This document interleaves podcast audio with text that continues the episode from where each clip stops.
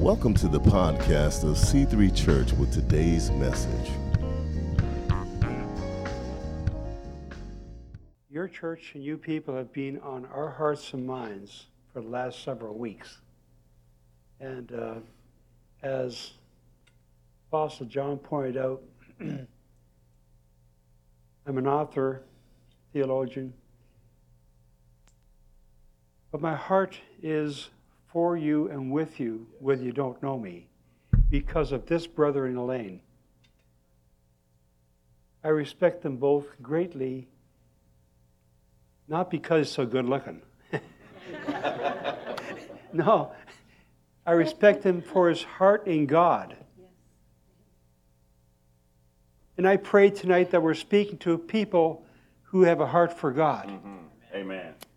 Who have a hunger to say, Lord, I don't want to waste my life. I want to be what you want me to be. Amen. In my life, God has blessed me with the, I'm prejudiced, most beautiful lady room in the room. this is my wife, Sione. And uh, we met at a conference 27 years ago, where I was asked to speak at an interdenominational missions conference in a little town called Heppner, Oregon. And uh, when Sione came in at lunchtime the second day, she was happy, smiling, giving a little hug to people. I'm a huggy person, so, you know, she's warm. And uh, she was very pretty. so I Then- asked her to go then- for coffee, Stand still. and I gave her an interview. Amen. That's the next book we're going to write. Yeah. Anyways, um, she went to the food line, got her tray, and she had her Bible, and she's all got all this. And I just brazenly walked over to her and said, Hi. And she knew me because I'd spoken there once before. I didn't know her. I quasi recognized her, but this was a different setting. Anyhow, um, what she really did was the bottom line was we got married three and a half months later. Amen. And we're still uh, married. I'm so thankful. you know, if you're a godly man, you've got a godly wife, be thankful. Yes, Lord. There's two things in life that are really important and worth more than diamonds and gold. The first one is to know Christ and our salvation. Mm-hmm. Our eternal plan, our retirement program has been paid for. Yes. Know that. The second thing that's most important of value in our lives are those that God gives us.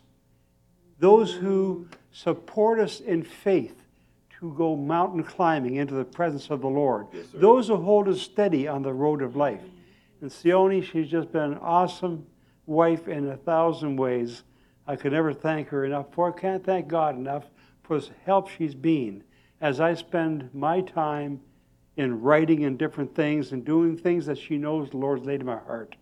So that's Sione. Yeah. I smooch you, but they're looking.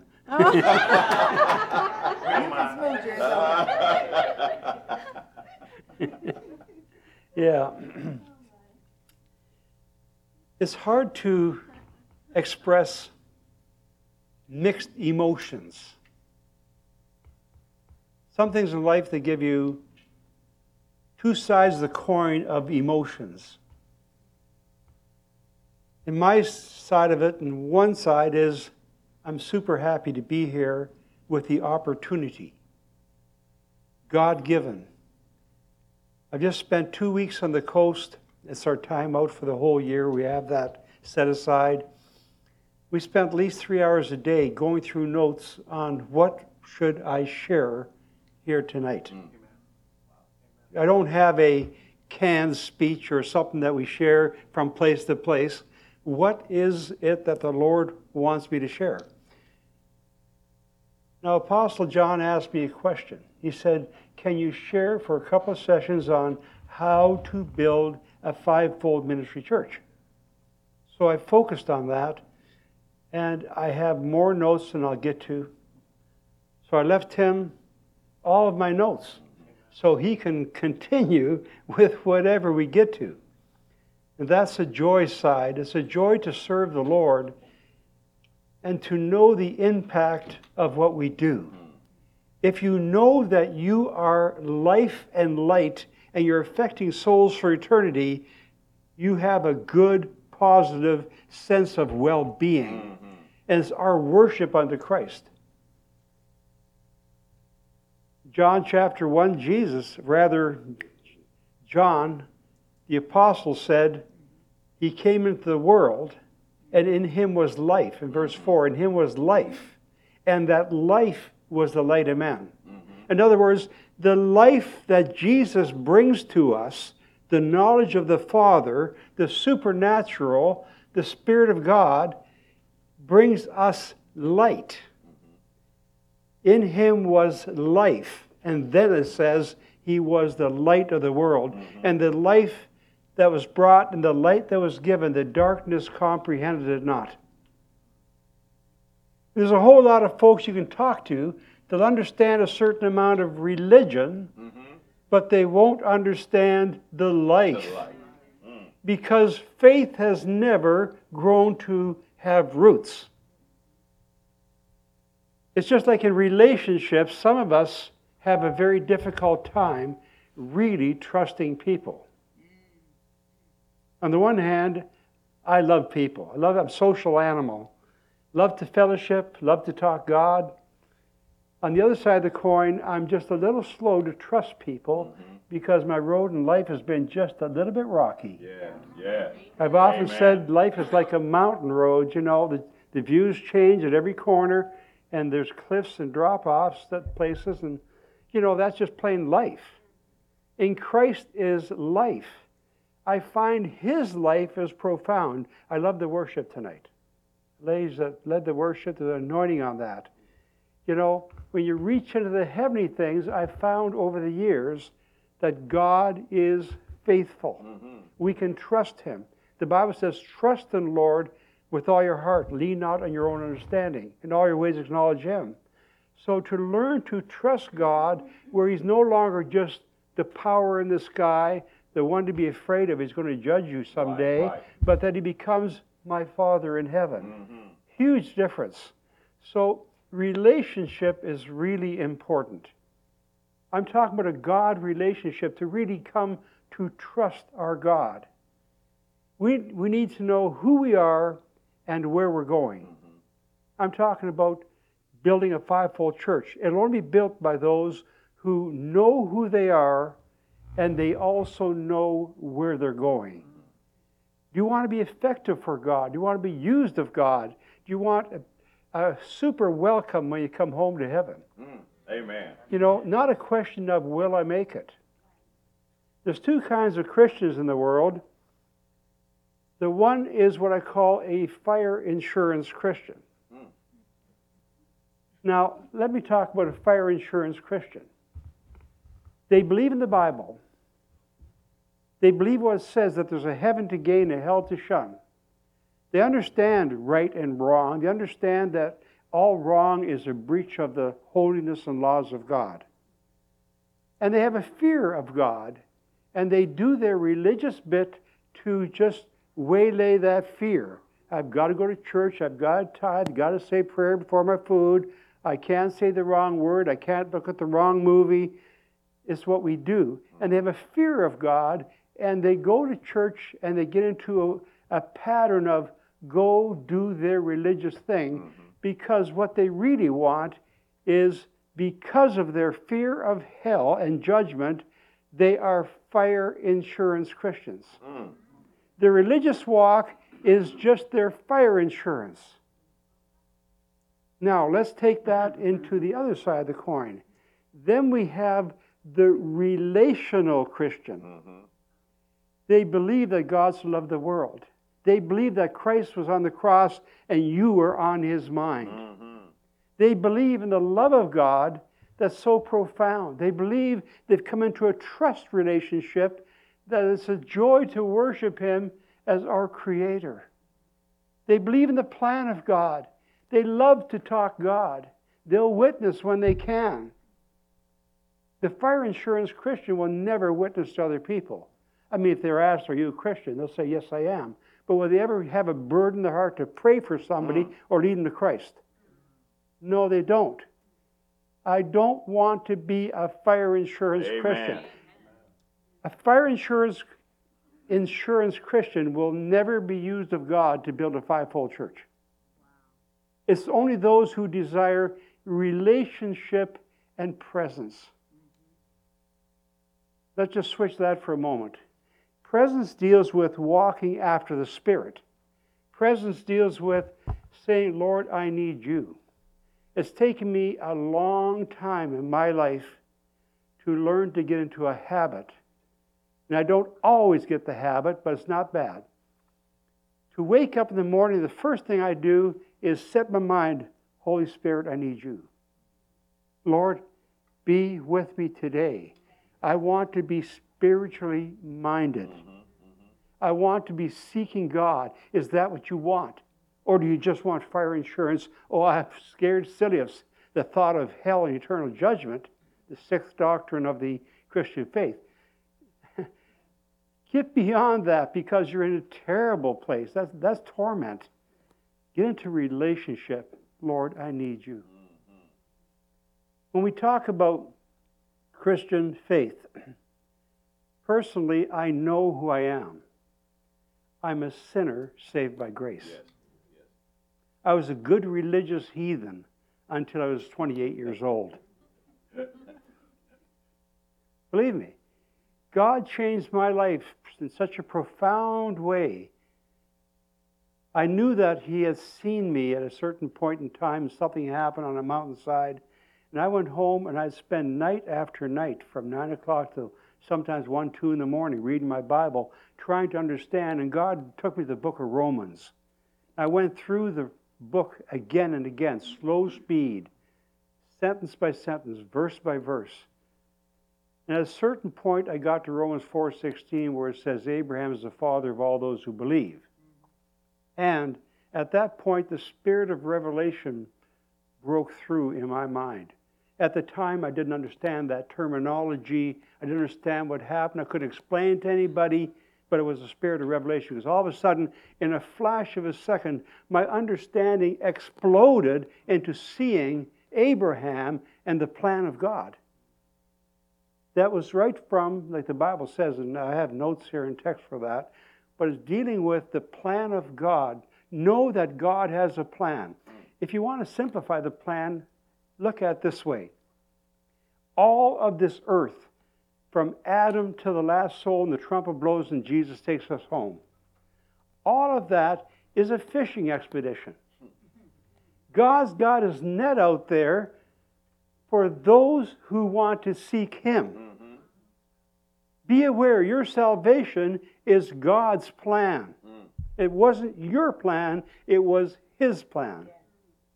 My Bible tells me that he wants all to be saved. He doesn't want anyone to be lost. That's God's desire. But he's looking for those who look to him. Yes.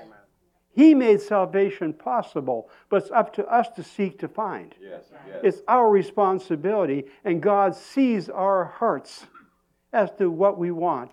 Tonight, what is it that you want in God? Mm, mm. And I want to pose a couple of questions about that. I'm here to spend some time on fivefold ministry. Because why? I see what is needed in the churches, mm-hmm. not here, in every church. There's a whole lot of problems with church. I'm a mm-hmm. critic.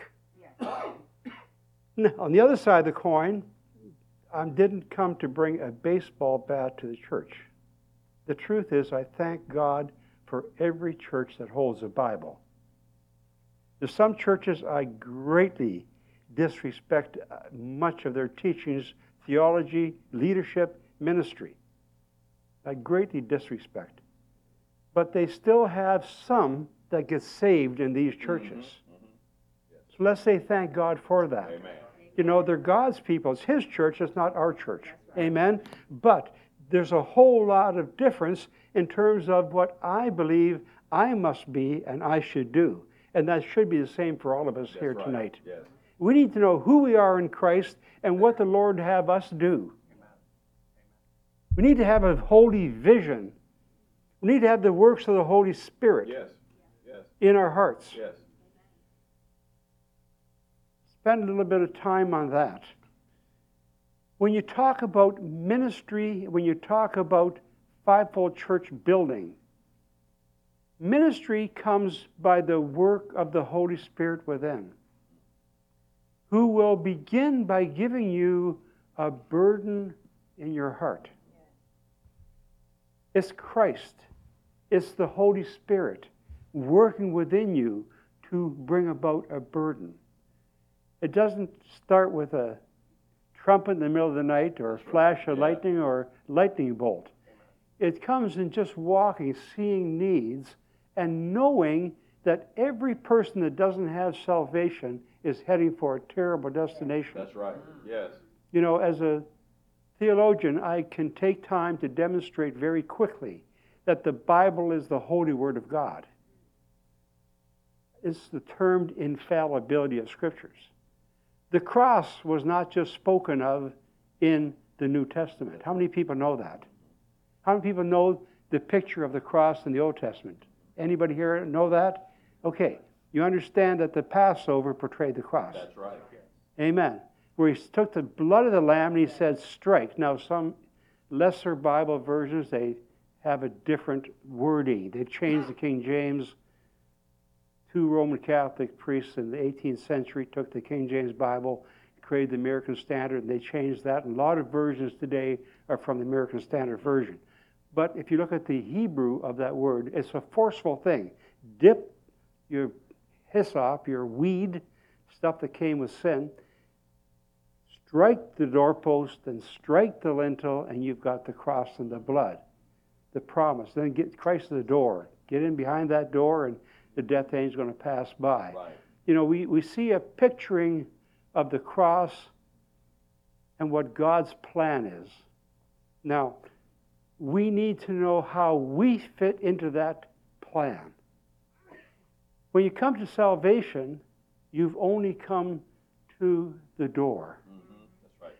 When you say, Jesus, forgive me my sins, and I really mean it, I repent, change my life, cover my sins in the blood, all that stupid stuff that we've all done. Mm-hmm. If you're one of the ones that didn't do any stupid stuff, you don't belong here tonight. we need the grace of God. Yes. But now you enter the door, that is the beginning of a journey. Yes. You have not arrived. That's a problem. It's a taught into a lot of places.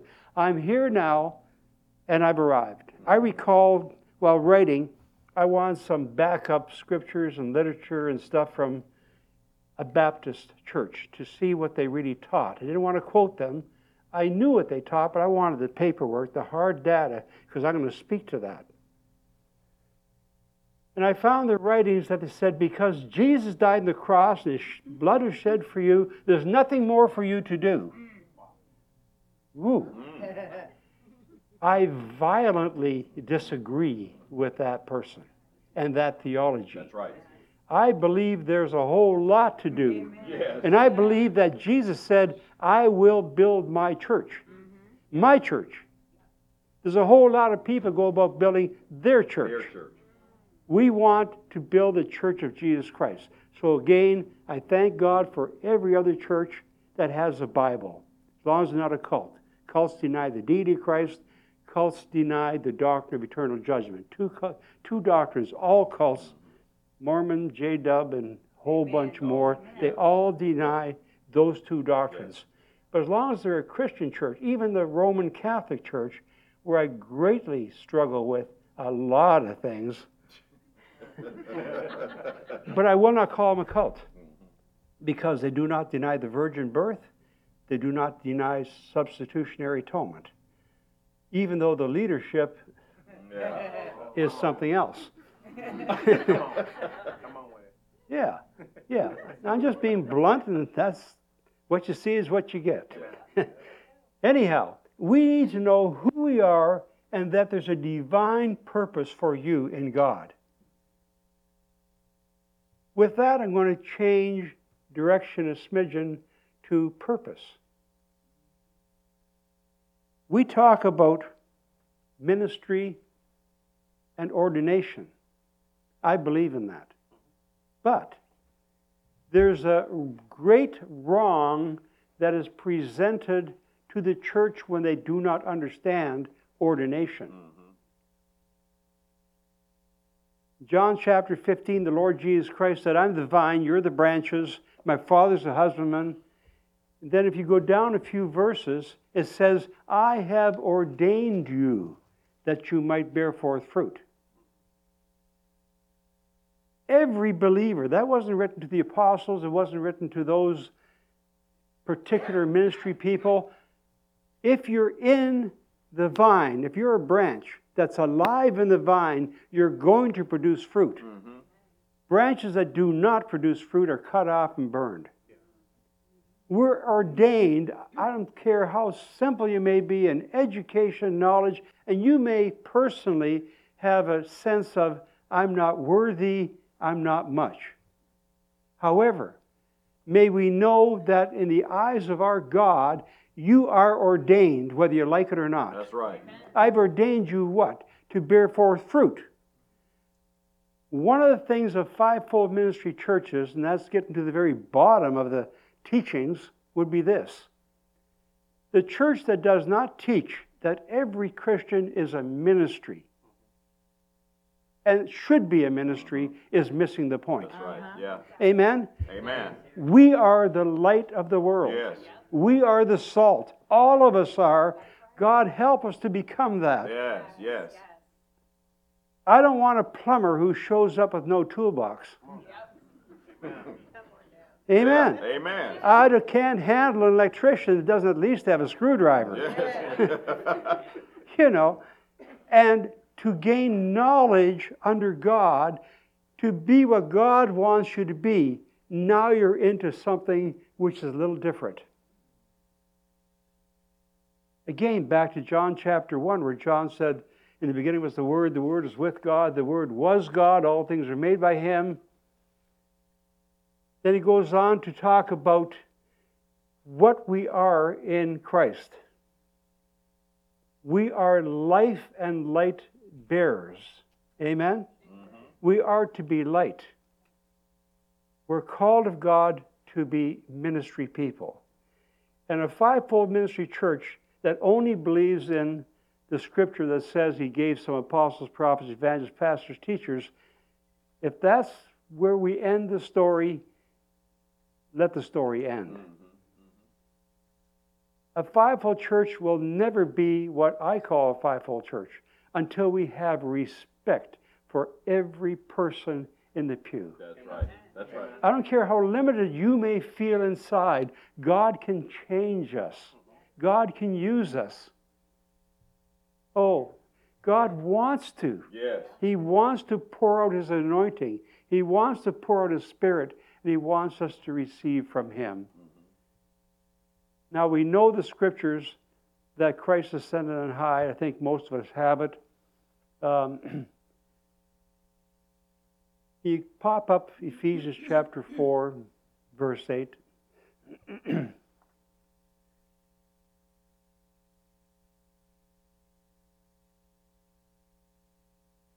Ephesians chapter 4, verse 8, it says that Christ ascended on high and gave gifts unto men. Mm-hmm. Then he diversifies from that, and Paul often does that in his writings. He gets into a secondary topic to explain the ascending and descending. And then he goes on to verse 11. It says he gave some, mm-hmm. and it names five different ministry callings. Right. The church in general has disregarded that scripture. Yes. And that is a pain. That's a horrible thing. That is a painful thing. There's some major problems that we need to face if you're going to be a fivefold church. One of those things is that we are a warrior people we are called reformers. Mm-hmm. You don't fit the average package church. Praise God, bless them. But I don't want to be part of that. Mm-hmm. I want to be a church that believes in the ministry of the body. I believe in the five different ministry callings. We need to understand that there are major problems in the church. And again, it may sound like I'm church beating. I am to a degree, but it's with a constructive intent.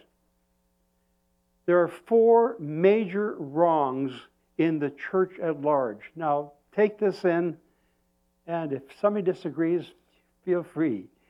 Just tell me. The first problem is infant baptism. It is huge.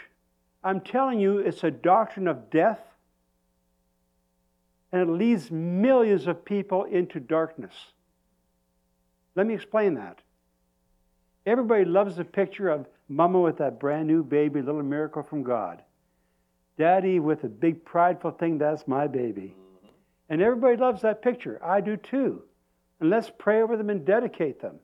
The problem is, all these churches that teach infant baptism tell you that they receive the Holy Spirit when they're infant sprinkled. Mm-hmm. Yes, they do. That is the death note. That's right. I was raised in one of those churches.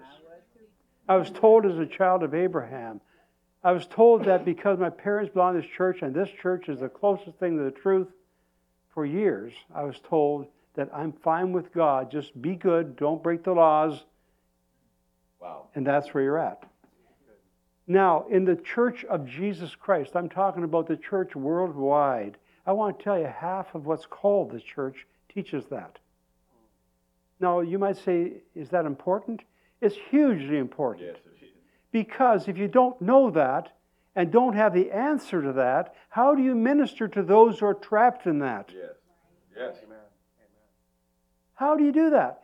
I'm telling you, it looks like a very innocent little thing until it bites you. Somehow, by the grace of God, and not because I heard a sermon from someone that said, You must be born again. I'd never heard a sermon like that. Not because of somebody witnessing to me, but by the grace of God, He got me to read my Bible where I learned truth, which got me into how do you receive the Holy Spirit? Started a study on that. In those days, I had a Bible with no reference system, so I wrote out every single text on baptism. And I got to 1 Peter 3.21, which says, baptism is the answer of a clear conscience before God. And it didn't take me three minutes, it took me two seconds to answer and say, God, I'm going to do that. Mm-hmm. Now I had to go find a church to get water baptized in. Mm-hmm. you know, my church wouldn't do that. They'd be offended because you're mm-hmm. breaking your what they teach and believe. Right. So I went and found a church. Some strange church. Their worship was so different from what I'm used to. You know, where I come from. If somebody dropped a pin, everybody turned their heads to stare at them. you know, the church I went to, I had, like I say, I'm just a total stranger to the church. I saw some big, strong dude beside me, and they're singing a song about Jesus loves you, and this guy's got this big tear rolling down his face. I mean, this is so strange. In my church, there's no emotion of any kind. But they announced a water baptism service that week. And I got water baptized. And then, of course, I told one or two people. On Sunday, I got this knock on the door like Gestapo thump, thump, thump. Two elders from the church, we heard you did this. Oh. Uh huh, I did.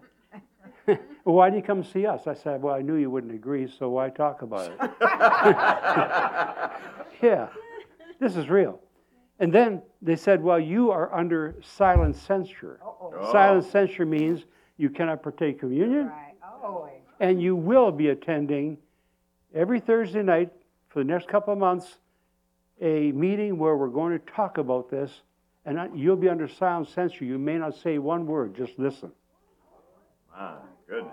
Yeah, Christian Reformed Church. That's what it was called. Yeah. It's a Calvinistic church.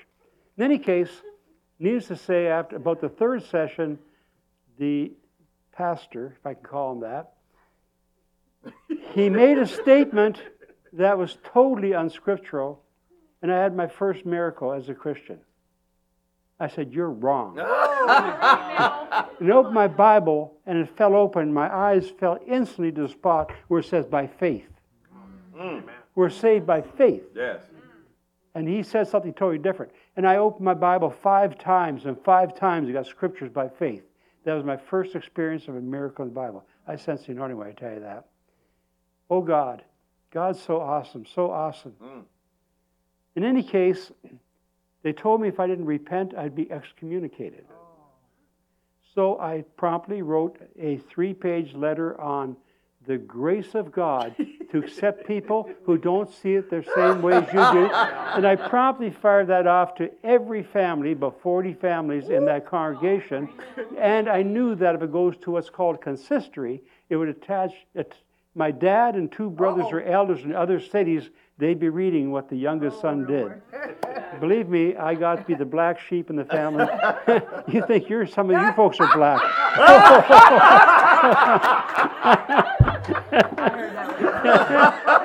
I heard that one coming. yeah. I, I wasn't very popular. And then they announced in the bulletin that on a certain date, John DeVries is going to be excommunicated, Oh. blah, blah. In the Yes. In the bulletin. bulletin? Oh, yeah. Oh, yeah. Wow. And, you know, nobody ever attends an excommunication service. Usually somebody got somebody pregnant or something else or whatever and didn't repent. Bottom line was, and I prayed about it. What would you have me do, Lord? And I was convicted to go and attend that service. Oh my gosh.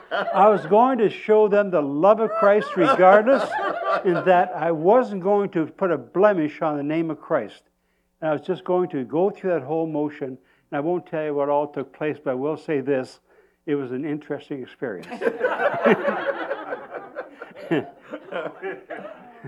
you know, my crime for being water baptized, I'm now excommunicated. I want to tell you this why. There's a point. The point is, I pray, my whole heart, it's on my sleeve. God, may we have a church that is, looks like the book of Acts. Yes. May we have a church that is right doctrinally. Mm-hmm. Mm-hmm. Amen? Yes. That's one. The next one is the baptism of the Holy Spirit. They have denied the baptism of the Holy Spirit. Now, I have notes on all this to go through all the justifications, but let's just take the point to get further down the road. The point is, they deny the supernatural and the gifts of the Holy Spirit. You just put the Holy Spirit in a box and you legislate him out of church and put him in the cold storage. Mm-hmm. You have no gifts, you have no anointing, that's right. and you miss the supernatural and miraculous. Before I leave here, some people are going to get a miracle. Who? Mm. Who? Who? My, my, my. My, my, my, my. I sense the anointing when I say that. You miss the supernatural because the gifts don't work without the anointing. The anointing comes by the Holy Ghost. Yes. Amen. You legislate the Holy Ghost out of the church. A fivefold ministry people believe in the baptism of the Holy Spirit. Yes, sir. Yes, sir. A quick survey of that is Jesus came on the resurrection day. Same day, he gets into this room, 11 of them, and he blew on them. Received the Holy Ghost. They weren't baptized, That's right. they're born. Why was that? Because he ascended and descended. Yes. He ascended what? Mary, don't touch me. That's right. I've not yet ascended to the Father. Mhm. Remember, she thought he was the gardener. Why? It, Hebrews chapter 9, it says Christ, I think it's in verse 13, he put his own blood Yes, on the mercy, mercy seat. seat. He applied the atonement. The atonement was not complete until the blood was on heaven's mercy seat. The temple that they'd made with the Ark of the Covenant and the angels and the mercy seat in between was a type and shadow of the real in heaven. Mhm. There is a real heavenly mercy seat. There's an earthly Jerusalem, there's a heavenly Jerusalem. Uh-huh. There's an earthly Mount Zion, there's a heavenly Zion. The Bible speaks much on that, and that's worth the teaching. But Christ ascended and put his blood in the mercy seat. Now he comes down. The angel said, Hey, you're going to meet him on the road. Mm-hmm. Yeah. And they met him that very morning. In mid morning, it says they held his feet and worshiped him. Didn't mind being touched. He was no longer the holy sacrifice. Because the priesthood, if you were, were sanctified, if you touch a dead body, you're no longer sanctified. right. Don't touch me, lady. love you, but the wrong time, wrong place. Now I love you. You want to worship me? That's fine. I'm your God. Mm. Okay, so we get into the ascension, descension, and he blows on them to get, says, receive the Holy Ghost. Now, he comes along in Luke chapter 24, 49, I believe, where it says, wait in Jerusalem for the promise, Promise. Mm-hmm. of the Father. Wait for the promise. Don't go away. You're not ready. Later on, he says, go into Samaria and go into all the world, but you're not equipped. Wait for the promise of the Father. So here they're waiting. In Acts chapter 1, verse 4, it says, We're told to wait for the promise. Hang on to that word promise if you're going to do a study. Wait for the promise. The promise is you'll be baptized in the Holy Ghost. Yes. Yes. So here it is, 9 o'clock in the morning. Holy Ghost comes in, blows like a wind. Fire is on their heads, little flames of fire. If you understand the prophetic picture, it is fire is a purifying thing. Mm-hmm. Fire shows the basic elements of all things, and he's the Holy Ghost portrayed as fire. And they began to speak in tongues and prophesy, and people said, You're drunk. Mm-hmm. And Peter said, No, hold it. This is prophesied by Joel. Mm-hmm. And he goes through a discourse with them. Then I believe it's around verse 39, give or take, where he said, To those who repented, he said, What do we do? We did it. We're wrong. He said, If you repent and believe, you too will receive the promise. Remember, promise. Mm-hmm. Wait for the promise. The promise is the baptism of the Holy Ghost, and the promise is to you and to your children and to as many as are far off. If you're not baptized in the Holy Ghost tonight, I'm telling you, seek the baptism. Yes. It's of, of God, it's profound, Yes. it's what we need. And don't just stop there. If you received it, Jude says, Beloved, build yourselves up in your most holy faith, praying in the Holy Ghost. Spend time with the Holy Ghost. He is life. It's just like salvation. You don't just walk in the door and praise God, I've got it. Now I'm fine. Yeah. Lord, take me home. Please, tomorrow be just right, especially if I'm on a down day. no, it's not that way.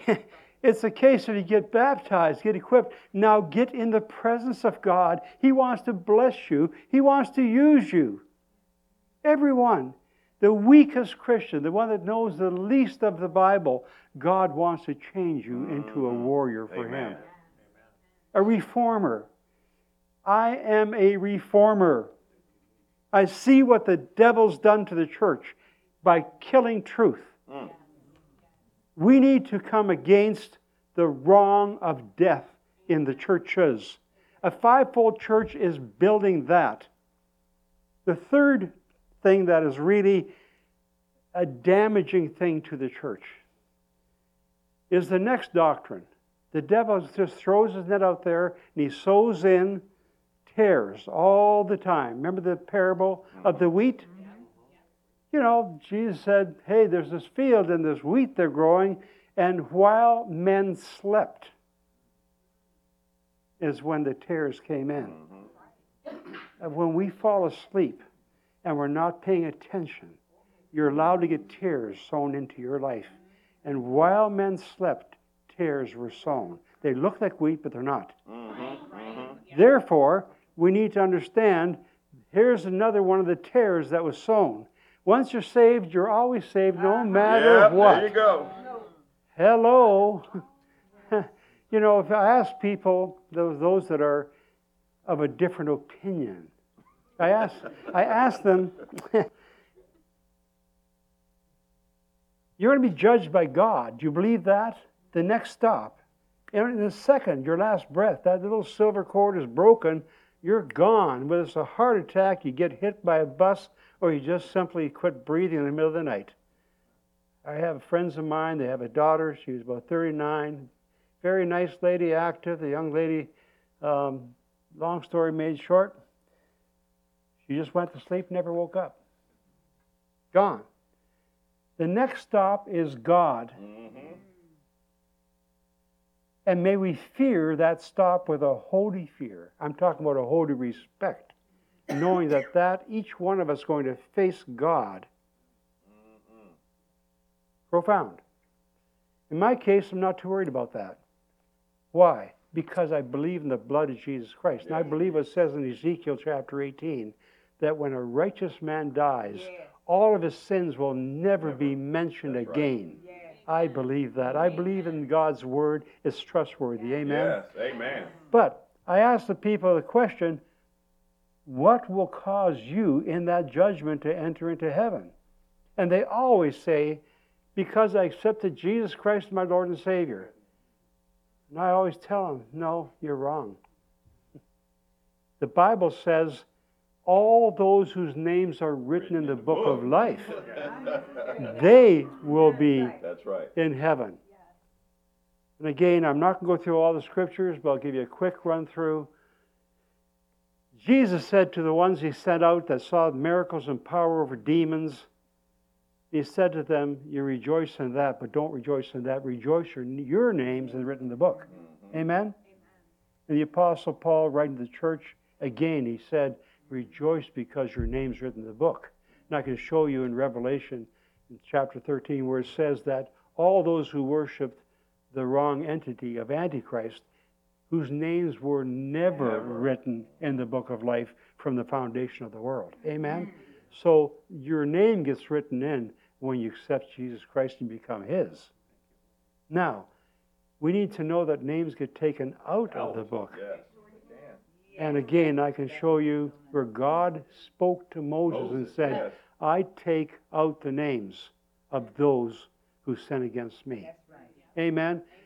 What we're down to is you can take that statement and that theology and just have a fear of God. He, you know, He's liable to demolish me forever in a place that sounds terrible. Or you can take that statement from another perspective that says God desires a relationship with us that's real. You don't get married at the altar and he says, honey, that was wonderful, and I did it in church. I'll see you next Sunday at the next service. that marriage is not going to go very far. yeah, and oh, great, I did see you, kept your word. I'll see you next Sunday at the next service. You know, God wants a relationship of sons and daughters. Yes. Amen. Yes. As many believed on him, he gave them the power to become the sons of God. Amen. God help us. A fivefold church believes in truth, and that's the word of God. And many are deceived. I'm fine no matter what I do. Oh, I might lose a few rewards. Excuse me, my Bible doesn't say that. My Bible says that, you know, that a person who's tasted of the Spirit of God, tasted of the Word of God, the powers of good things to come, if they fall away, Christ will not be crucified for them a second time. Hebrews 6 4. I want to tell you that is a terrible detriment to the church. Mm-hmm. Churches. Fivefold ministry are truth warriors. They are warriors that want to set things right, Right. And get the church on the right track. We don't hate the people who have a wrong belief. They are not necessarily our enemy, but maybe those that preach it. they are people that God wants to bring into true saving relationship, a walk with God. Oh my, help us, Lord. The fourth major truth that is lost to the churches to restore the church, and again, I consider myself a reformer. I pray that some of you here will be reformers. The fourth one is what we teach under fivefold ministry that Christ gave apostles, prophets, evangelists, pastors, and teachers. More than that, Titus 1:5 says that every church that doesn't have a multiple eldership That's right. is out of order. That's right. That's what it says.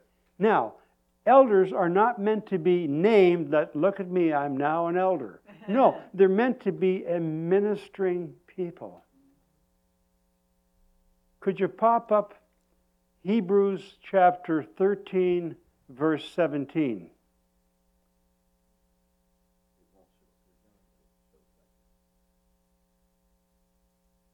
Okay, yeah, can you switch that to? Did he switch it? Yeah, there we go. Okay, there we go. Verse 17.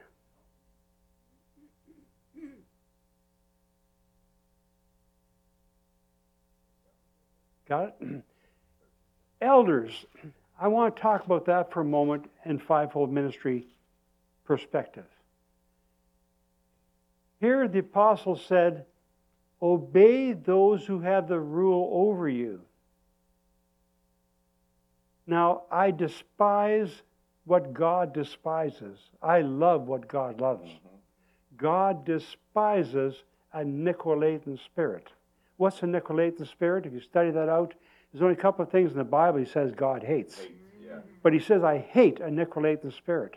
And if you study that through in the Greek, you're going to see it's a conqueror of the people, meaning leadership that have taken a position of control. Mm. Meaning they've taken a place where you listen to me because I'm next thing to God. I'm the voice of God, and just through, don't you forget that. God says, I hate the Nicolaitan. Control.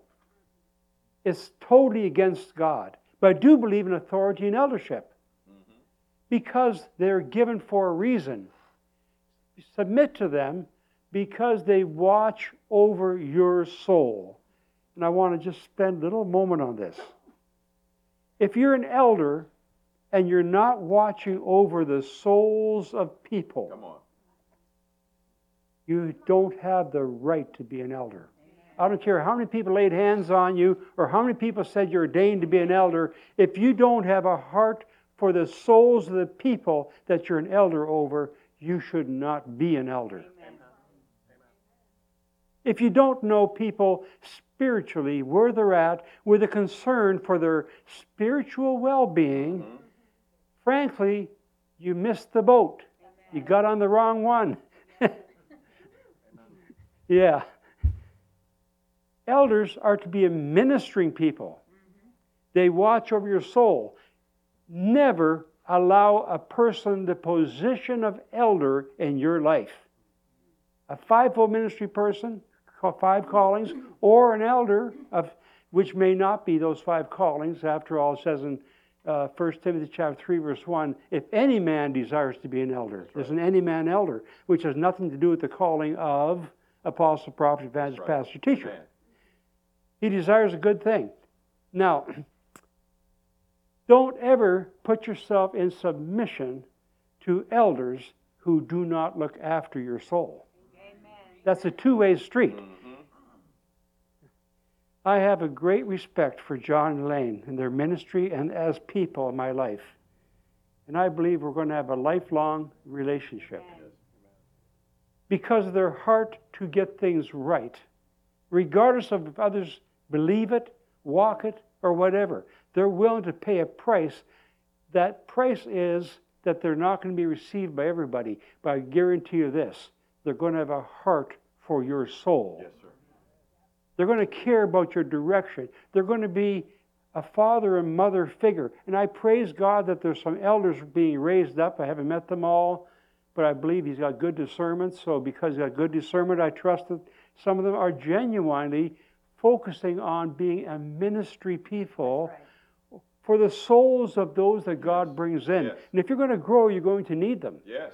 You need others to teach and to mentor and to hear, to bear burdens. A real elder will sit down with a person and say, How are you doing spiritually? How is it between you and God? Mm. And we'll discuss the problems of life. We'll discuss marriage problems. We'll discuss financial problems. We're going to pour wisdom, what Lord have you do into your life because I care for your soul, not because I want to be seen That's or be a somebody. That's right. Oh God, help us to be elders. May we grow to be elders, and may the eldership have a, face a huge responsibility. Genuine elders have a great responsibility under God, and that is to discern the workings of the Holy Spirit in those that God brings into their lives Yes.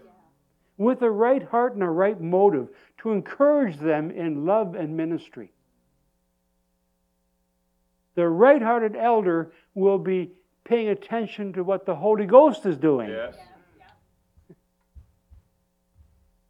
Fivefold ministry. In fivefold ministry, you have five different callings. In my case, I'm very slow to accept many who say I'm an apostle. I'm extremely slow because they got to run through my test system that the Lord's put into my person. The different callings produce different vitamins. It's just like we have our vitamins A, B, C, D, E. E's keeps for the skin, A's for the eyes, I think, or something like that. Bottom line is this we have different strengths that come forth.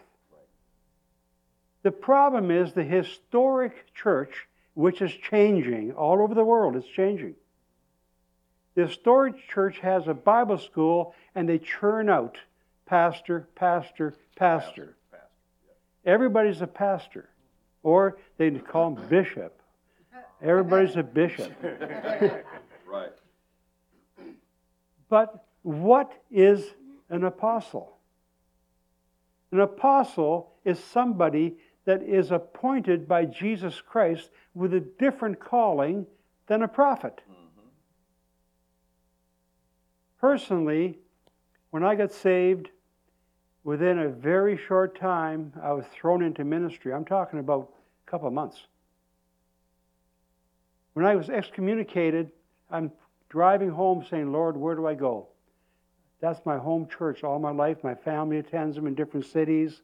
And where do I go? And I put that prayer before the Lord. I lived on acre kind of countryside of Surrey where I'd built a house. I'm home for maybe 20 minutes. There's a knock on my door.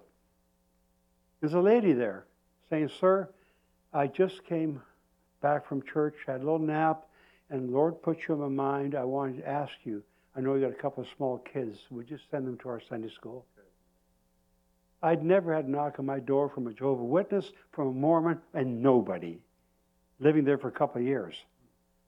20 minutes after I come home, there's a knock on my door. And I said, you'd like to come in and discuss this for a few minutes, I'm open to the thought. She comes in, I said, What do you do about baptism? Oh, well, when somebody really believes in Jesus Christ and repents from their sins and truly believes that He died for them, then we water baptize them. I said, Sounds great. What time's your service? well, we have one service tonight at 7 o'clock. We have this and that on whatever night it was in the week. I said, uh, I'll check this out. So I showed up. Now, when I showed up, if I knew where I was going, I would never have gone, regardless of all that, because my brain was ingrained that those who speak in tongues are of the devil. Oh boy. That's what they believed. And this was a little countryside Pentecostal church. Oh boy. Oh. And I didn't know that until about three months later. but they're such nice people and this and that, and long story. God, God, God. I want to tell you, God shows up and does things. So I was thrown into ministry in different functions. And uh, because of what God did through my person and, and life, within a year and a half, I was asked to be an assistant pastor in a, another Pentecostal group, Church of God Pentecostal. and uh, long story there. And then meanwhile, I had a second teen center, big teen center, and many teens got saved, and they'd often ask me, What should I do with my life? I suggested to them what I really believed. I said, Go find a good Bible school that believes in the things of the Holy Spirit. And I know one that's in Alberta. And 12 went through that Bible school in Alberta.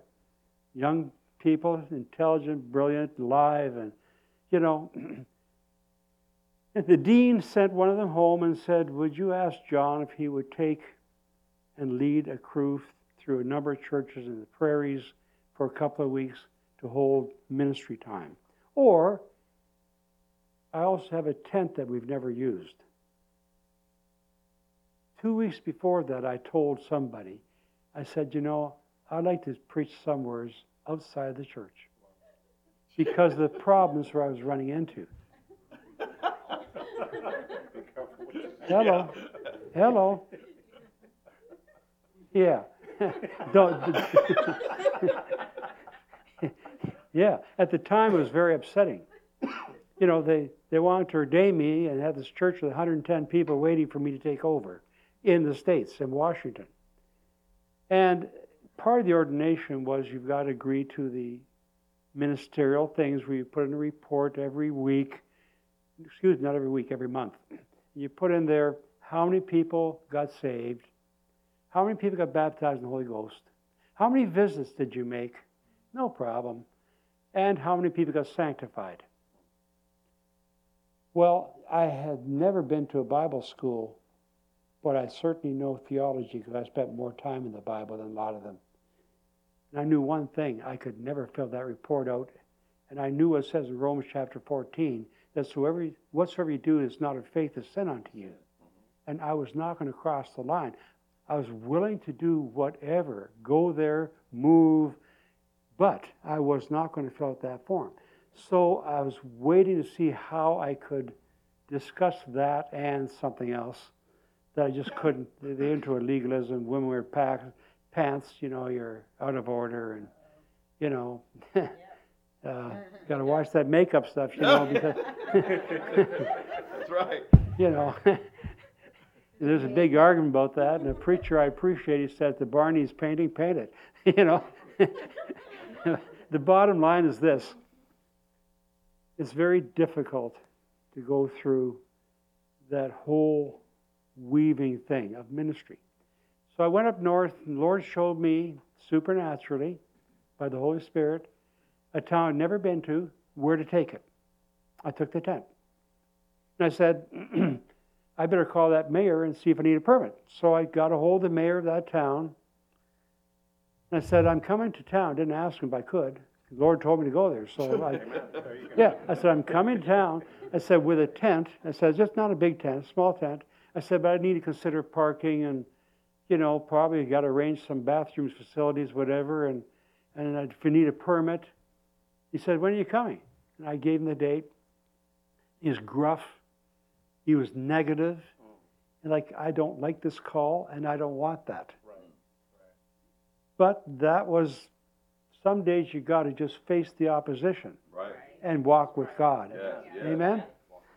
So I got picked up the team in Calgary, which from where I am is where I live is about an 11 hour drive in Alberta. went north to Edmonton, then across the, the Yellowhead Highway into British Columbia to a little place. And, uh, anyways, I braced myself and knocked on the mayor's door to say, Here I am. That bus there's got all chairs and equipment and whatever, and three, four more cars, and, you know, we're here. and I'm all braced to see this guy that's liable to just be very negative. Instead, I see this gentleman who is very soft, who politely says, I was expecting you. He says, Would you care to come in and talk for a moment? Well, I didn't see a pit bull around the corner, so I, I decided to take it in. So he says, um, I got a little story to tell you. I said, I'm here to listen. He said, you know these people? And he showed me these records, these old 78 records. I said, Yeah, I know them. They're from Glad Tidings in Vancouver. He said, They're a great Christian singing group. He said, My story is this. He said, I was notified that an old friend of mine passed away, and they had the funeral on Saturday in Edmonton. And I went to the funeral, and I stayed with the people who are also friends of mine, and they insisted on me coming to the church on Sunday night. He said, I accepted Jesus in my heart. Wow. Good. Wow. wow. This is God. Now, I got lots of God stories, but I just tell you, it's God. Yeah. And I said, Oh, that's so wonderful. That's the greatest decision you ever made in your life.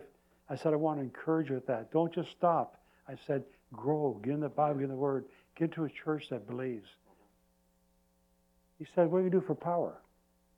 I said, Well, I've got this generator. They got this big generator. I said, You know, it hasn't been fired up for a few years, but I'm hoping it works.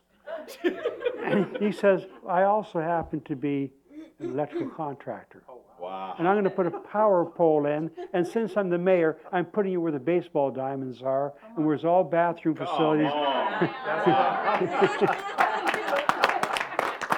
no, I'm telling you God's story. Amen. I believe in speaking the truth and not being too evangelistic simply because I respect the anointing too much.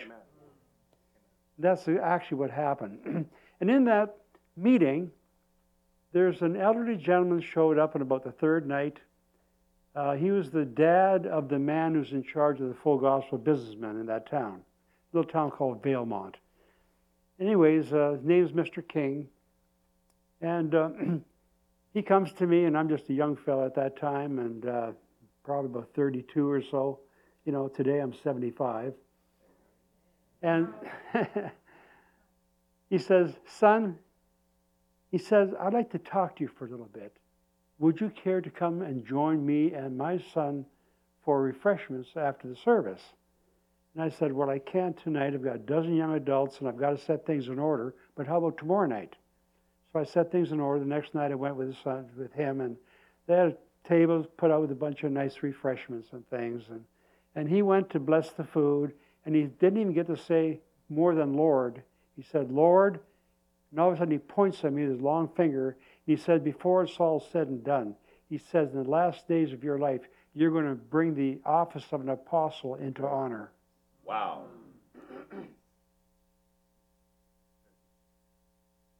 I didn't understand that because I believe there's 12 of them and there's no more. Yes. Yes. Right. At that time. Yep. But the guy was so serious that I stuck it in file 99 to remember. yeah. So in my life, I did not try to be an apostle. For 10 years of ministry, where God did a lot of things in my life, I see things that some haven't seen. I would not even have a business card. Do you know why? Because I'd have to put on their pastor or something, and I was not going to take a title of anything unless God told me. I didn't want to be somebody unless God wants me to be somebody. I want Jesus to be That's somebody. right. Amen. If you want the road to gaining from God, be willing to go down, Down. and He will lift you up. Glory, glory, glory. Ten years. And then one day, somebody said, Hey, you really need to come to Seattle. They got this big conference for uh, Christian something or other. 2,000 people are going to be there and whatever, and uh, Christian businessmen. Mm-hmm. Anyway, and this couple that lived near Seattle, um, they liked me. They said, John, well, you got to come. We've bought tickets. You've got it all taken care of. We'll look after you. You got to come.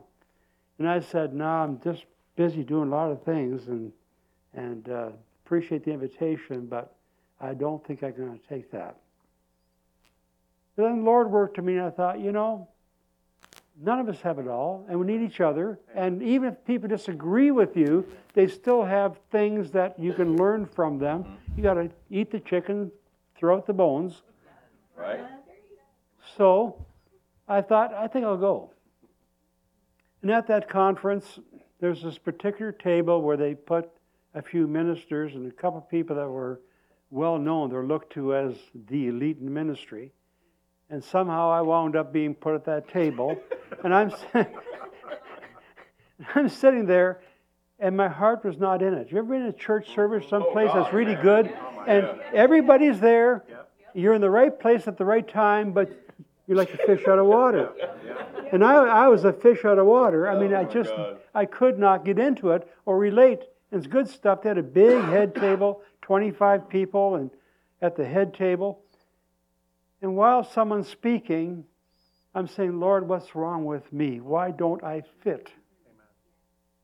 I want to tell you, in church life, you'll never have peace with God until you find a place where you fit. And when you fit, it needs to be a place where the leadership respects you as a child of God Yes. and encourages you in ministry, and not just as somebody to don't forget your tithes and offerings. Come on. Yeah. Anyhow, at that meeting, I'm looking along the head table and I see this one face. And it's like the voice inside me said, Look again. And I looked again. And as I'm looking, I hear the voice of the Holy Spirit say, This man's prayer, I heard his prayer. Lord, how do I get my message to this people? And only God could tell me that. And I'm still a little later on looking down this line again. There's another guy. Boom! The anointing hit me. I looked at him. And I said, I've got to see what that guy is all about. So I couldn't wait now until the speakers are gone. Whatever they're doing, it's over. I want to talk to these people. All of a sudden, I'm alive. I talked to the, first, to the second guy since he's available, and he had a microphone system that was running batteries that was really profound and worked real good. And I needed that for the ministry I was doing in the islands of the Philippines. So that was number one. The other guy, he, I said, What do you do? Where are you from? He said, Philippines. Oh. he said, Oh, that's nice. I said, I don't know anything about the Philippines. He said, Where are you from? I said, Canada. I've always wanted to visit Canada. I said, No big deal. You want to visit? Visit me. I got a card. Says, Give me a call. I'll pick you up at the border. But a week later, he calls up and says, I want to come visit you. So, anyways, I set up some small gospel meetings and they took love offerings to bless him. He had a Bible school and about 15 little churches and whatever. He's working in the islands. And, anyways, uh, so I thought that was it. But then when he left, he says, Now I've come to visit you. It's only right that you come to visit me. And God began. Well, hits me hard. God began a trail in my life. I've seen the hand of God in ways that I hope all of you will see in different ways. And I started to get some understanding of the call of apostle. There's several things about an apostle that you need to understand. One is if they're not hard on doctrine, they're a teacher. They're hard in doctrine. And secondly, if they're not, as they mature, not necessarily right in day one, but as they get older, their heart's going to be not their ministry, but to raise up others as a team in ministry. If that's not there, you got the wrong person. And I'm going to get into the prophet and the teacher, and they're all different. But the main point I want to bring in is Christ ascended, Ephesians 4:11. He ascended and gave these gifts, verse 12, for the maturing of the church for ministry. We need all five. Personally, I'm quite happy to sit down when I see some of the sons and daughters in ministry or those we encourage get up and, and, and minister the things and practice their ministry and watch them grow. Mm-hmm. You mm-hmm. don't have to be number one. The wrong vision is to be somebody, and I'm number one and recognize me, I'm spiritual. Right. The right vision is Jesus Christ is Lord. He saved me from my sin. I don't care if I've been in ministry for 50 years, it don't matter. Jesus is Lord. He's my God, and I want to serve him. I'm his servant. That's why you read through the New Testament. Paul, a servant of Jesus mm-hmm. Christ, and apostle. If a ministry doesn't have a servant heart, you got the wrong ministry to follow. That's right. Amen.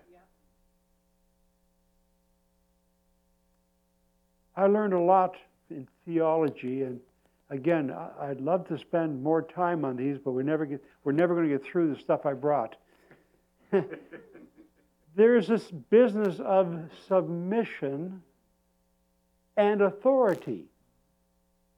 I believe in authority. I just don't believe in wrongful authority. Wrongful authority has a spirit of control, and they're not really concerned about your heart. They're concerned about me and my ministry. They're concerned about your vision and how, excuse me, we are concerned about our vision and how do we fit in. But real leadership will want to know your vision and will want to encourage you and to bless. I learned way back from a young person that wasn't maybe a one year old Christian. I was going some trip and I was raising money for travel to this trip. has involved overseas flight and a bunch of money. And I've never taken money from an offering plate in the churches. I've functioned as a pastor only for travel and to help with books and things that spread out, bring truth around. And, uh, anyways, I had said, now remember, folks, we're going to ministry trip.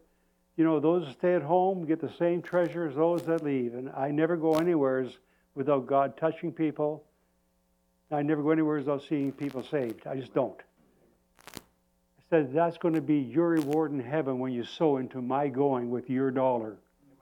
I said, remember this I've never seen a funeral with a, you know, cart behind it. you can't take anything with you. After service, this one year old Christian comes to me and says, Pastor, he said, You're wrong. I said, I'd love to understand why you would think I'm wrong and explain to me scripturally. He says, You said you can't take nothing with you. I said, I did say that. He says, You're wrong. He said, You can take another soul. Ooh. Amen. Ooh. I learned from a one year old Christian, I can take another soul. Wow, wow, wow. Wow. That one year old Christian has something that he could teach a preacher. Let's be, let's be teachable. Yes. Let's all, 1 Peter 5, verse 5, yea, all of you submit yourselves one to another. I want to be part of a leadership that's willing to submit to the people that we serve, that we have responsibility for. Amen. When you talk about leadership and when you talk about authority, authority has two other legs, the three legs that come with the chair of authority. The first one is the authority that you have a responsibility before God to exercise that authority to set things in order. But authority also has a leg of accountability accountability to God and to people. Never get under people that say, Excuse me, I'm the pastor, and who are you to question me? I've got seven years of my pastor degree. Bible school, I've got another one of my doctorate. I don't really care what you've got. If you're a shepherd, you're going to love your people. Right. And with Amen. patience, you're going to answer the questions, and you're not going to exercise a spirit of control. Right, right. I'm talking about building a fivefold church. All of this is towards that. There's authority with accountability and responsibility. You are responsible for when you put yourself under a eldership or ministry, they need to take responsibility. We looked at that in Hebrews chapter 13. There's three texts in Hebrews 13 that speak of dealing with eldership and dealing with authority and dealing with uh, holiness before God. Remember this God raises up ministry not just to be a power over you, but God raises up ministry to be a care people to build his church. Let's take that a little further. In Matthew chapter 16, we find the scripture where Jesus said to Peter, I will build my church. We need to enter into the heart of God tonight. Are you ready to enter into the heart of God? Meaning that we want to do what He wants. Yes. He is our Creator, He's our God, He's our Redeemer. We fell into sin, but He made the way for salvation right. proper. And we can enter into salvation if we seek Him and find. A lot of people don't like the sermon of hell and damnation. You don't preach hell anymore or damnation. Mm-hmm. Let me tell you what Jesus preached, his very first sermon. Repent, Yes. for the kingdom of God's hand. In Matthew chapter 4, John the Baptist came out of the wilderness. What's his first sermon? Repent, Repent. for the kingdom of God's hand. That's actually Matthew chapter 3 for John the Baptist, chapter 4 for the Lord Jesus Christ. Both of the first sermons were repent, meaning turn from sin to holiness. I'll probably cover this again, but I want to touch on that just for a sec because it's, it's precious to my heart. For years, I've never really understood holiness. I mean, I received it. God is holy. I can quote you the scriptures. You know, Isaiah 6, I saw the Lord, the seraphims are holy, holy, holy. And I never really understood the depth of that. I know one thing the Apostle Paul says the law is holy. He's talking about the Ten Commandments. The ceremonial law is gone because Christ fulfilled that. We're talking about the moral law. Deuteronomy, or excuse me, Exodus chapter 20. And you have the Ten Commandments. I looked at them as do's and don'ts. Oh, God says don't, and God says do. I'm going to try and do that, and I'm going to try and don't that. So we got that. and it's holy, you know. Then one day, I was just waiting on the Lord. You know, the Bible says we're to digest the Word of God. And the Lord popped into my brain that holiness is something totally different than what my perspective is. Holiness is the perfection of love. Everything that is sin is a breach of love. The first four commandments are towards God. Thou shalt worship no other gods. I'm first. To recognize that God is our creator. He made the world, He holds the universe in place. And to acknowledge Him as our creator. That's giving Him the honor that He deserves. Mm-hmm. All the commandments are the perfection of love. Don't take my name and, and, and just use it in the wrongful way. I am holy. You can go through the first four, then you get the next six, which are towards man. You know, you don't kill, you don't commit adultery, break covenant. You don't do things that breach love. And all of a sudden, it enlarged my picture that I want to be in heaven. Because in heaven, there's a perfection of love. You never have to second guess what mm-hmm. someone's thinking or what someone's going to do to me.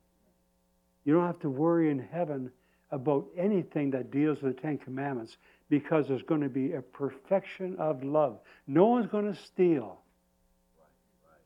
No one's going to covet what I've got. Jealousy, competition. There won't be any of that. Horrible. Every sin is a breach of the perfection of love. God is love, He is the perfection of love. Holiness is the perfection of love. The breach of love is sin. God, help me to have a right heart and attitude wherever I go. That includes right here. But back to John chapter 1, where John said the law came by Moses. Do, don't, and ceremonial law portraying Christ, sacrifices and all that. He said, but grace and truth came by Jesus Christ. Grace is a fact that he brought by his mercy and did what we could not do. In righteousness, God could not redeem us unless things were made right, and God so judged, said in the book of Romans. His judgment chapter Romans chapter 5 is that if sin entered the world by one man, and sin passed on to all, it's a genetic thing, morally, spiritually. God so judged if one righteous man who did not sin would pay the price of death on behalf of those who are under sin. God said that equals out sin. God found a way to deal with the moral issue of sin that we could be redeemed.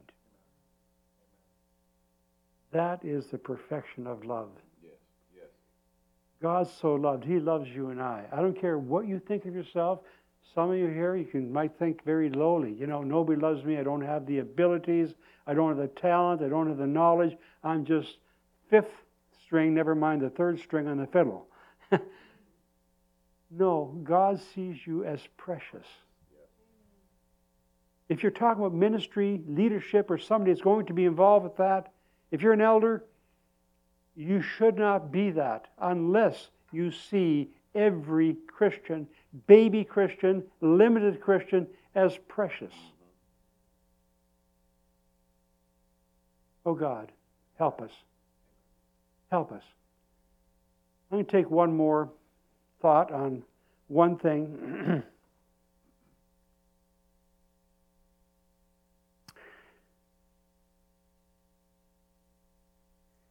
Look up 1 Timothy chapter 4 verse 1 to 3.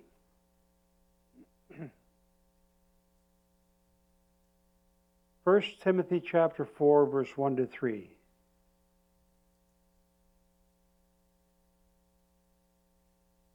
And I don't have it in front of me here, so I'm just going to quote it in part. Oh, here it is. now the Spirit, that's the Holy Spirit. That's not the Spirit, it's God the Holy Spirit. Yes, yes. Get an idea about the Spirit, and Holy Spirit is God.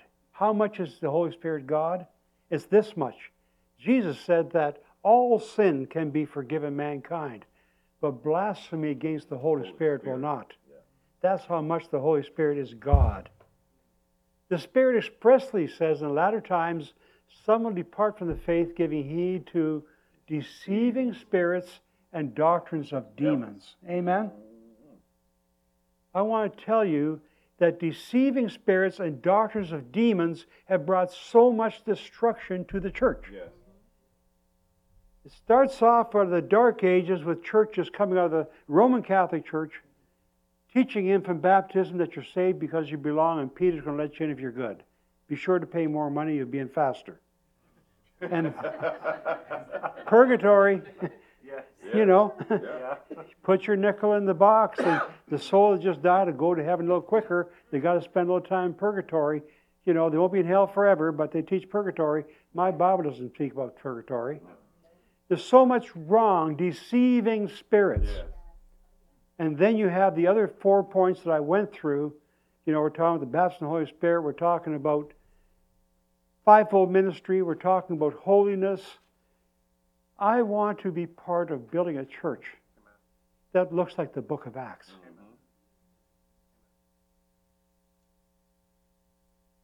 Talking about that.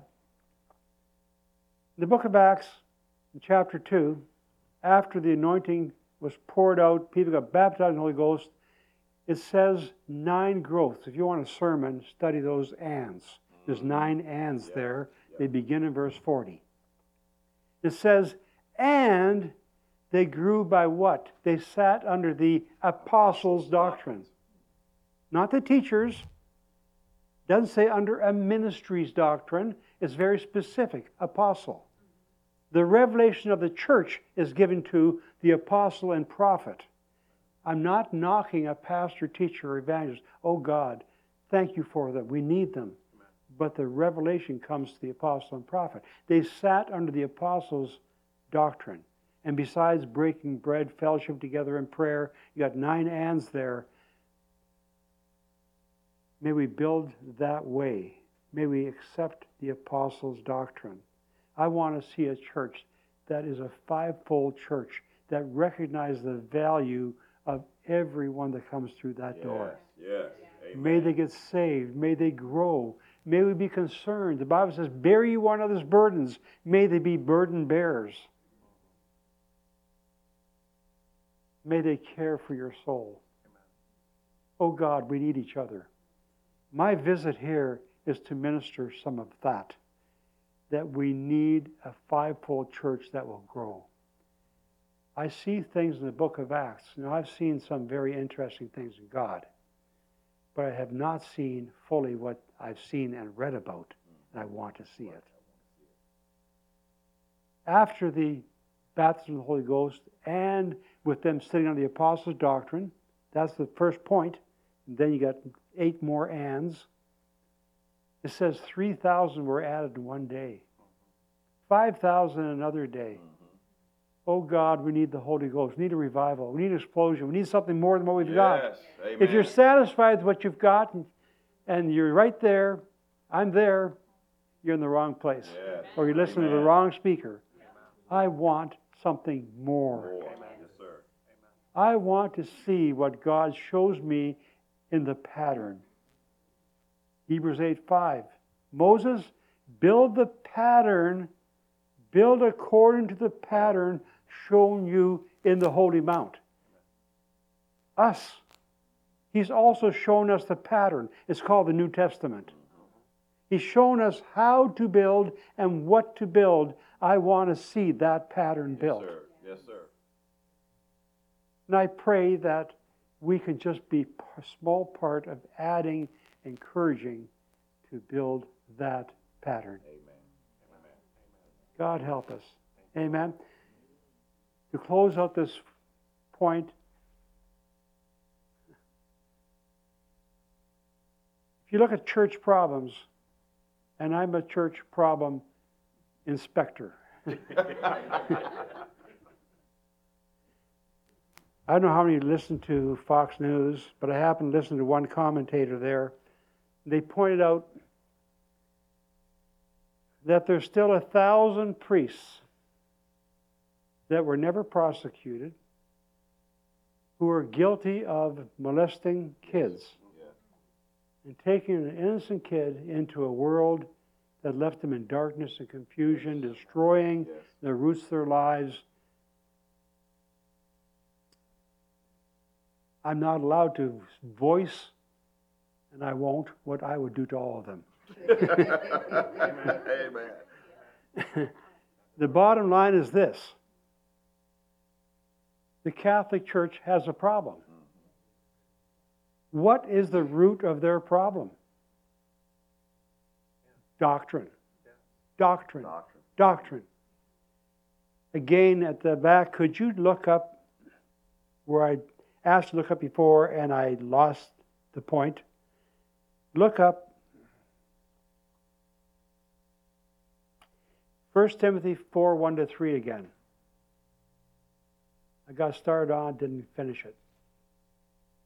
Could you move on? Uh, it says, speaking lies and hypocrisy, having their own conscience sear the hot iron. Now, verse 3 forbidding to marry.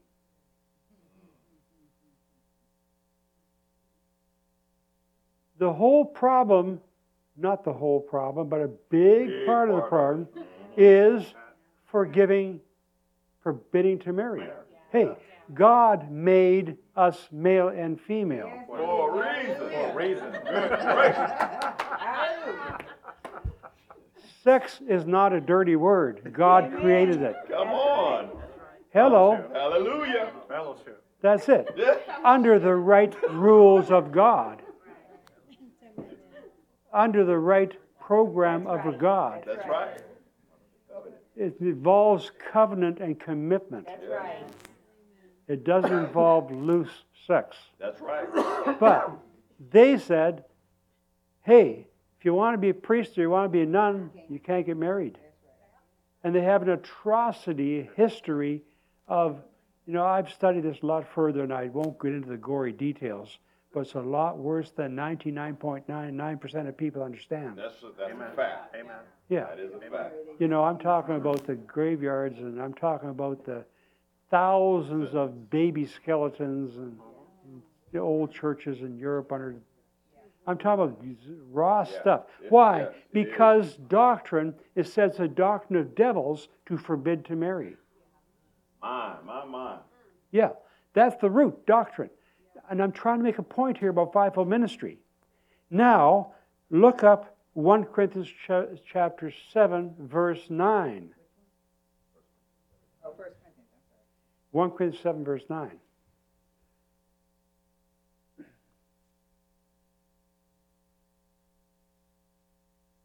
It says in verse 9, if they cannot exercise self control, let them marry. It's better to marry than to burn with passion. That's right. Excuse me. At a certain age in life, you go through a transformation, and there's hormones There involved. you go. Yeah. And there's a natural desire. A woman's made to enjoy a baby. Amen? Mm-hmm.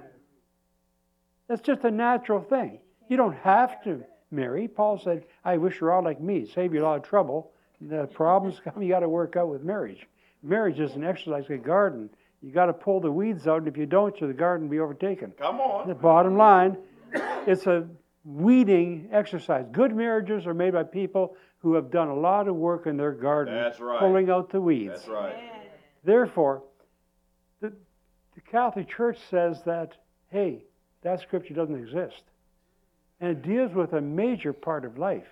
If you didn't have what's involved there, you wouldn't have procreation, and it'd be a bare world. Yeah, it will. Humanity would no longer exist. So the bottom line is doctrine has caused so much trouble. And that's just one church, and that's just one doctrine. I don't want to be a church critic. But I do want to be a standard of right and righteousness. Yes, yes. And that is what we aim for in a fivefold church. We believe in personal salvation by substitutionary atonement. Christ paid for what I could not pay for. We believe in the baptism of the Holy Ghost. We believe in holiness. We believe. I believe that Jesus Christ is the Lord of the church, and when he ascended, he gave five different callings. I want to see that. Yes. I want to receive because I've learned you may be an apostle, but you can't build a church by yourself. That's right. That's a fact. We need a multiple leadership, and I've evangelized. I've seen hundreds of people come to Christ by evangelizing. You know, I've seen a lot. Not bragging, I'm just sharing. But I'm not an evangelist. There's an anointing on the real evangelist that gets under God that's a different calling. An evangelist is not just meant to minister outside the church. You've Got to go outside. You're the evangelist, go out there and evangelize. An evangelist is meant to what? Bring the church to maturity. Therefore, is to teach the heart and burden and bring out that anointing of evangelism in all of us. we right. need the evangelist. You know, I want to see a book of Acts church. Praise the Lord. Can someone say amen to that? Amen. Yeah. Anyhow, I um, I do believe that we're way past the time. Yeah, no, tomorrow morning, um, we have another session. I don't want you to get your beauty sleep. and uh, then, second session in the morning, my sweetheart wife is going to share on what she's prepared in her heart. I believe is a really good thing. Um, I've discussed it with Apostle John that for those who really want to get into some depth of thinking of what is needful, there's eight points of what is needed to build a fivefold church. And we could have a Saturday afternoon session for those that want to. And personally, I'd rather deal with five people attending that are hungry to press in than 500 who give you big applause and say you're Mr. Wonderful. So, if there are those, let Apostle John know to see whether that's a good thing or not. So, our hearts are with you. We didn't come here with anything else, just to be part of you as family. When we leave here, we're going to leave with the thought of family. We're going to keep you guys in prayer, we have been praying for you. You just don't know it. God, bless that church, bless that work, And I don't mean just with numbers and finances. I'm talking about with presence and anointing and with holy vision for those that are part of that work. I see so many churches where they got some of the right theology. They might even believe in the baptism of the Holy Spirit, but they don't really have a relational care for the people. Oh God, give us a shepherd's heart. Every Christian should have a pastor's heart. You may not be called a pastor, but you should have a pastor's heart. Yes. Peter, if you love me, feed my sheep, feed my lambs. Amen. Amen. Amen. Praise the Lord.